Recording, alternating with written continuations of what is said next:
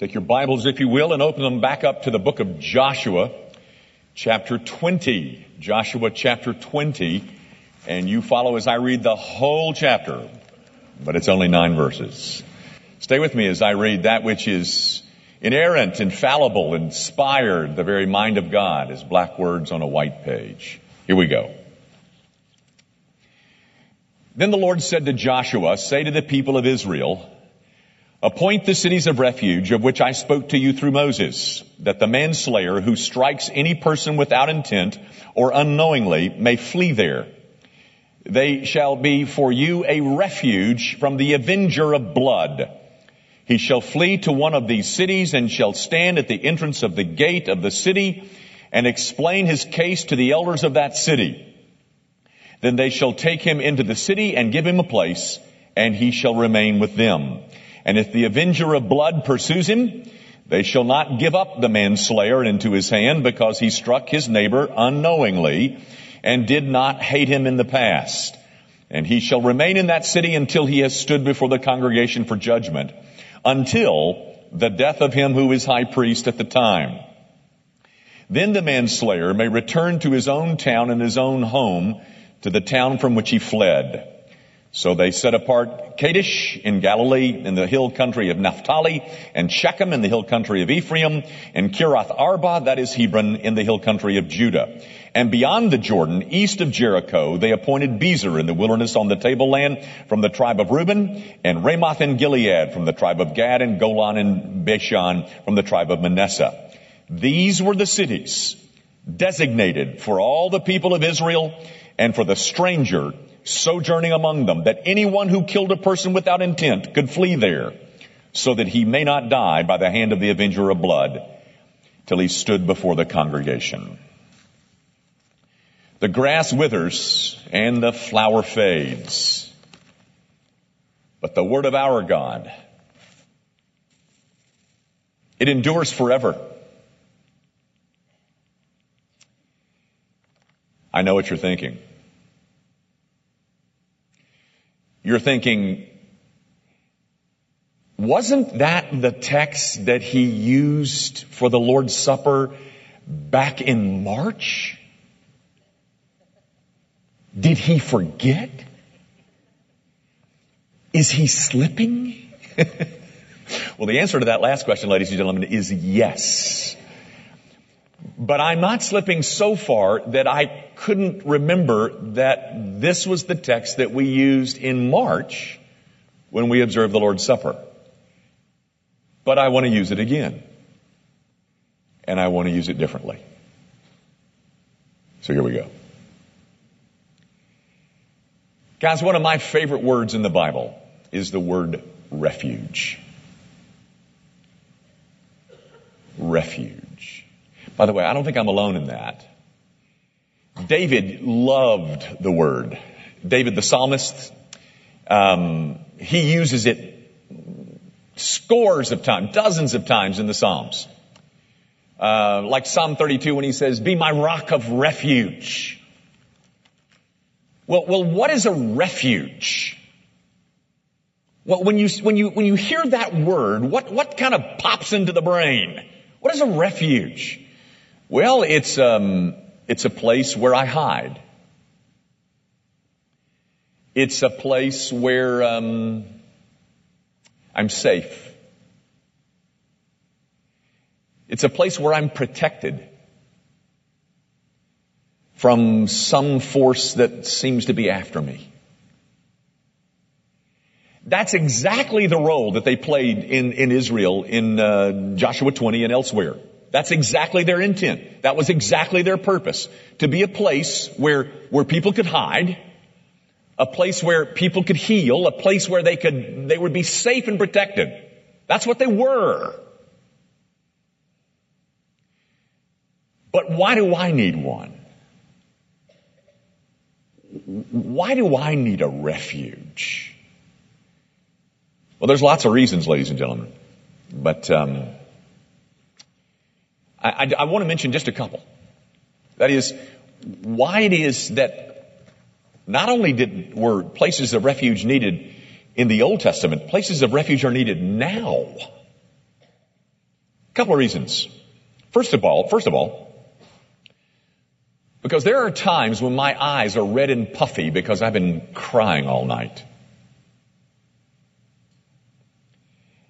When, when heavy weights of sorrow seem to press down on me, even depression, depression, that, um, that serpent of despair that slithers silently through the back door of my soul. I want to read you a couple of pieces of poetry. I, am not big into poetry, as you know, if you've been around here very long. I don't read poetry much, but these two are, are, are, are somewhat different. And one's written by a woman, one's written by a man. And they're about the subject of depression.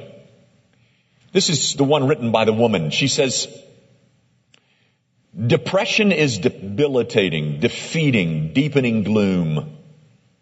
Trudging wearily through the grocery store, unable to make a simple choice or to count out correct change. Surveying an unbelievably messy house, piles of laundry, work undone and not being able to lift a finger.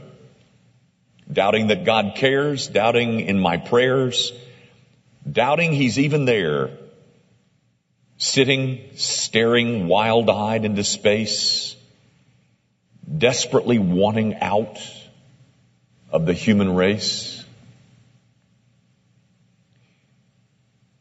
That woman needs a refuge. Let me read you the one the man wrote. His name is Joe Bayly, and it's um, entitled A Psalm in a Hotel Room. Some of you pilots might like this. I'm alone, Lord, alone. A thousand miles from home.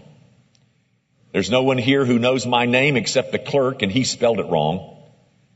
No one to eat dinner with, laugh at my jokes, listen to my gripes, be happy with me about what happened today and say, that's great. No one cares. There's just this lousy bed and slush in the street outside between the buildings. I feel sorry for myself and I have plenty of reason to. Maybe I ought to say I'm on top of it. Praise the Lord. Things are great. But they're not. Tonight, it's all gray slush. That guy needs a refuge too. Depressed people uh, don't need critics, ladies and gentlemen. They hurt enough already. They need a refuge. Let me, tell you, let me tell you another reason why we need a refuge. Because we're sinners. And sometimes our sin makes us stupid. And our conscience begins to operate and guilt begins to trouble us and we begin to think thoughts that we really don't want to think. I, I want to read you something again, uh, several things this, this morning, but this is from an old British minister and he said, this is the bitterest of all. To know that suffering need not have been. That it is the harvest of one's own sowing. That the vulture which feeds on the vitals is a nestling of one's own rearing. Ah me, this is pain. Haunted by self-inflicted wounds. Self-inflicted sorrow And so we look for a place to hide. Guilt laden people, they don't need more guilt piled on. They need a place to hide and heal. They need a refuge. ladies and gentlemen, here's my point this morning. The church is supposed to be a city of refuge.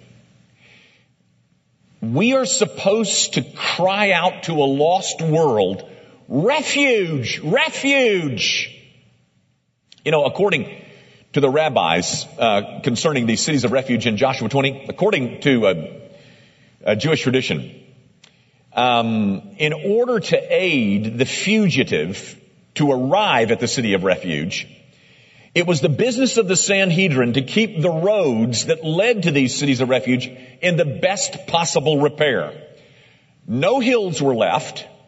Every river was to be bridged and the road itself was to be at least 32 cubits wide, which is about 48 feet. At every bend, at every turn in the road to the city of refuge, there was to be a signpost with the word refuge emblazoned on it. And then two students of the law were appointed to accompany this fleeing man to pacify, if possible, the avenger should the avenger overtake the fugitive. The point is, ladies and gentlemen, every effort was to be made to assist, not to harass this fugitive.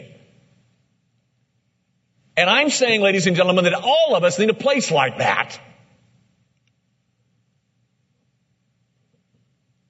So you're divorced, alone, feeling rather guilty about it. You need a refuge. You, you just lost your job. And it was your fault. You need a refuge. Your child just entered a chemical dependence program. Your daughter just told you that she has an STD.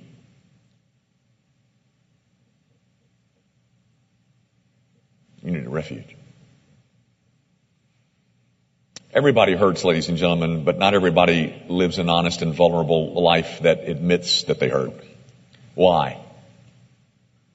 Well, very often there isn't a place where they feel safe. The church ought to be that place. Second only to the home. I, I read of a research study that was done just recently by a group of psychologists. And what they were trying to do is to discover the places um, where average people, like us, fake it. And so they came up with the three top places where average people like us tend to fake it. First, we, we tend to put on airs when we visit the lobby of a fancy hotel. Isn't that the truth? Um, secondly, we, we typically fake our true feelings when we're alongside a salesperson at a new car showroom. The third place where we tend to fake it is you guessed it. Church. Tragically, in a place where there ought to be room to be authentic, we'll paint on these phony smiles and slapbacks and masquerade to hide what is really in our hearts.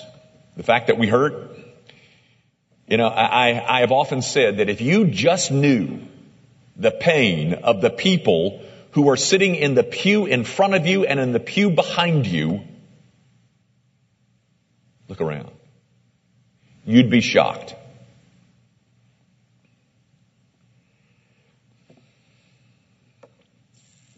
Everybody hurts, ladies and gentlemen, and we've all been shot and we all bleed red and including the one behind the pulpit.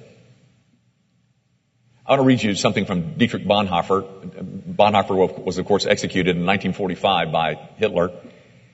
Um, and his words are a little bit dated, but, he, but what he says is wonderful. But he calls the church fellowship, a fellowship. So keep that in mind as I read this. This is the pious fellowship permits no one to be a sinner.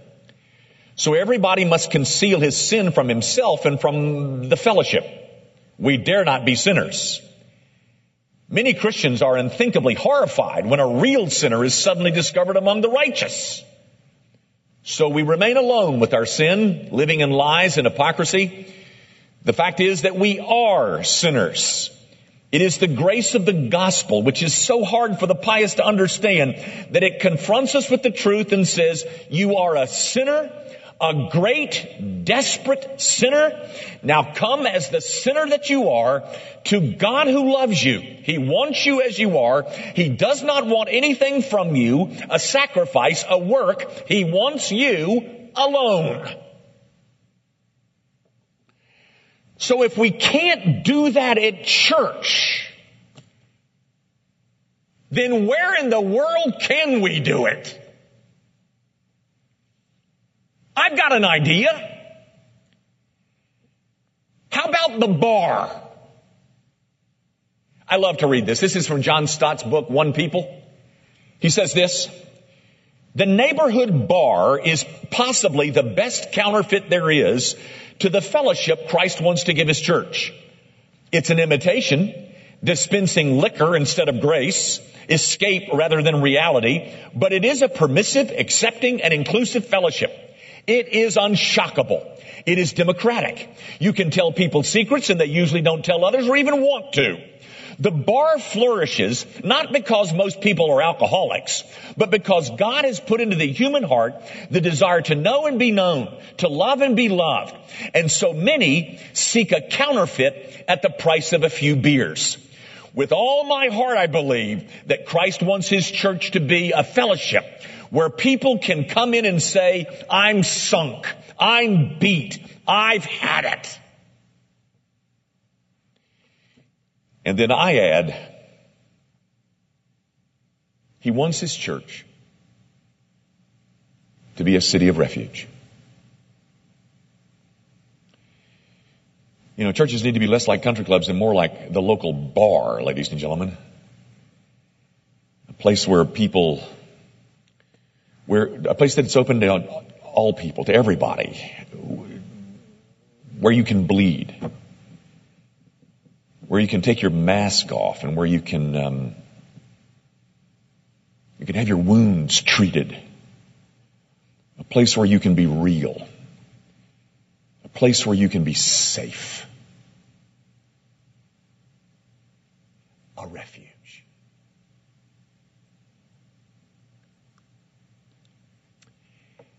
Now, ladies and gentlemen, you've heard what the church is supposed to be.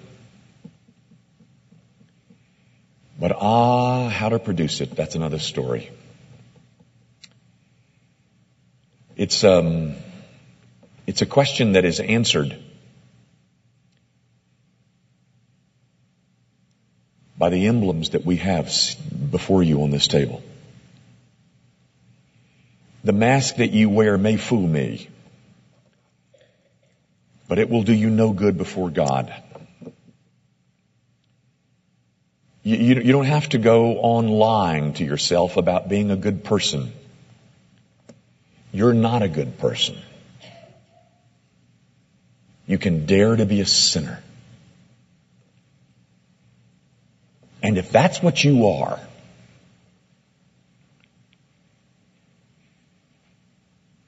then this is for you. And I hope that this will encourage you when I say, everybody who participates in this sacrament this morning is saying, I am a great, desperate sinner who needs a savior. So when you watch all the people around you participating, just remember, they're saying that too.